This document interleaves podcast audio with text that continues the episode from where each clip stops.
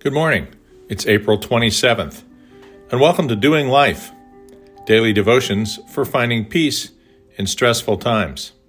This is the audible companion to the book by the same name. This morning's topic is Good Ship and True. We also glory in tribulations, knowing that tribulation produces perseverance, and perseverance, character, and character, hope. Romans 5 3 through 4. On the Reach, sailing was and is simply what one does. Whether manning the helm and demonstrating the matchless grace of a well trimmed sloop, heeled over, stiff breeze, blue sky, white caps scattered over the surface, slowly working your way upwind toward Pumpkin Lake, or skippering a boat that is hove to and stationary in a pea soup fog, listening intently for hints that might reveal the treachery of a nearby rocky shore or an approaching craft. The sailor has a special connection with the natural environment. Coastal Maine simply gets into the sailor's blood. Why is that? Can't anyone observe the interplay of sail, wind, and waves standing on the shore and achieve the same connection, or at least a similar one? While it is true that the non sailor can observe in just such a way, and thus experience in a two dimensional sense what it means to sail, only the sailor understands the reality of his interaction with the forces of nature. The sailor knows where his or her skill and judgment end, and the unalterable and irresistible forces of nature begin. The sailor understands that the tides and the currents and the winds themselves are beyond his control. He can only hone his expertise at the art of adaptation to circumstance. She can learn the intricacies of her ship, and she can come to know the waters in which she sails with respect to predictable hazards of tide and rock. But in so doing, over years of experience, she develops not the adversarial relationship with nature that one might expect, but instead an almost symbiotic understanding. The sailor, out in the elements, in command of a good ship and true, no matter her size, feels more at one with nature and thus with his Creator than at perhaps any other time in his life. The constant shifting of circumstances produces that perseverance, and that perseverance the character required in the competent captain. It's difficult to explain to anyone who doesn't sail, even if they have occasionally been on a boat sailed by someone else.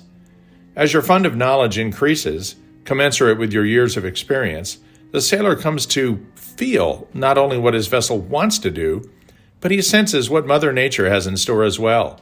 He learns to read the clouds, the wind, the waves, the currents, the tides, and makes a myriad of moment to moment observations, judgments, and adjustments on the basis of sensory input, often so subtle that he himself is not even aware of its influence. Many a time I have tried to teach novices a task like how to use the wheel or tiller to steer a straight course.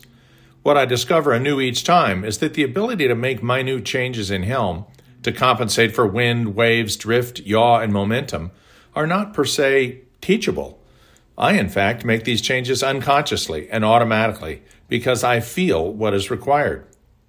But the sailor also has the humility to recognize his limitations. Once he was dependent on observations of the stars and the sun and the moon to determine location and course, and often inaccuracies or poor computation led to considerable and sometimes fatal navigational error. Only a few years ago, we carried charts aboard sealed in plastic against the salt air. There were many tense moments growing up as we approached a known area of hazard when that particular chart was frantically searched for because someone had not put it back where it belonged. Knowing the exact location of that chart was critical, as was the guidance it could provide. Today, instruments are of more practical aid to the sailor than ever in history. His GPS has virtually supplanted his paper chart, ruler, and protractor his chart plotter, digital speedometer, depth meter, anemometer, wind vane, radar, cell phone, and radio all aid him immeasurably in successfully navigating any chosen voyage. But despite his experience, expertise, and instrumentation, the sailor is constantly aware that his journey, his goal, his safety, and in essence his very life, are dependent on forces much greater than himself. He can adapt to a certain degree, but in the final analysis, the sailor knows he is dependent on the elements. This may seem intuitive, but it is not a daily facet of life for most people. Most, at least in developed nations, are blissfully unaware of the natural forces around them. They drive their cars or take mass transit to work. They leave their climate controlled vehicles and walk into their climate controlled workspace for the rest of the day.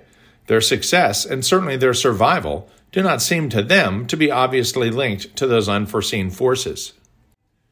The analogy to the Christian life is clear. We can adapt to events in our own strength, just as the secular world does, or we can recognize that our Creator has made us not only with a purpose in mind, but with a built in dependence and need to acknowledge Him. In doing so, in openly acknowledging and professing our belief, dependence, and repentance, we receive the indwelling Holy Spirit and are granted His guidance while negotiating the vicissitudes of life. We, of course, then sail through the challenges of life, buoyed by the peace that accompanies the knowledge of salvation. James tells us to count it all joy when you fall into various trials, knowing that the testing of your faith produces patience. James 1 2 through 3.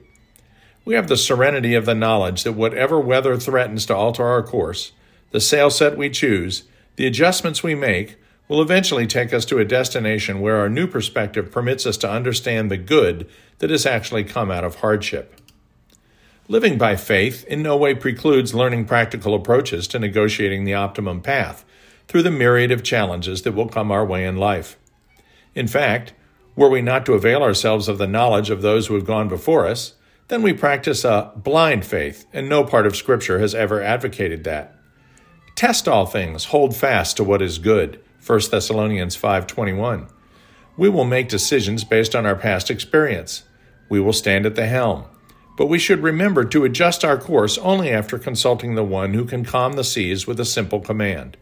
Thanks to the helper that indwells us, we don't have to look far to find that guidance.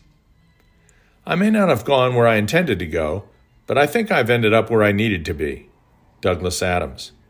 Faith is our foundation and our guiding compass, navigating us through life. Kim Ha Campbell. Dear Heavenly Father, we love you we thank you that you have provided us with a mind that can grasp the subtleties of our circumstances and make considered decisions. But, Holy Spirit, keep us constantly aware that the Father is sovereign, and we need to prayerfully contemplate each course change in our lives before we can feel confident that we are submitting our will to His. Amen.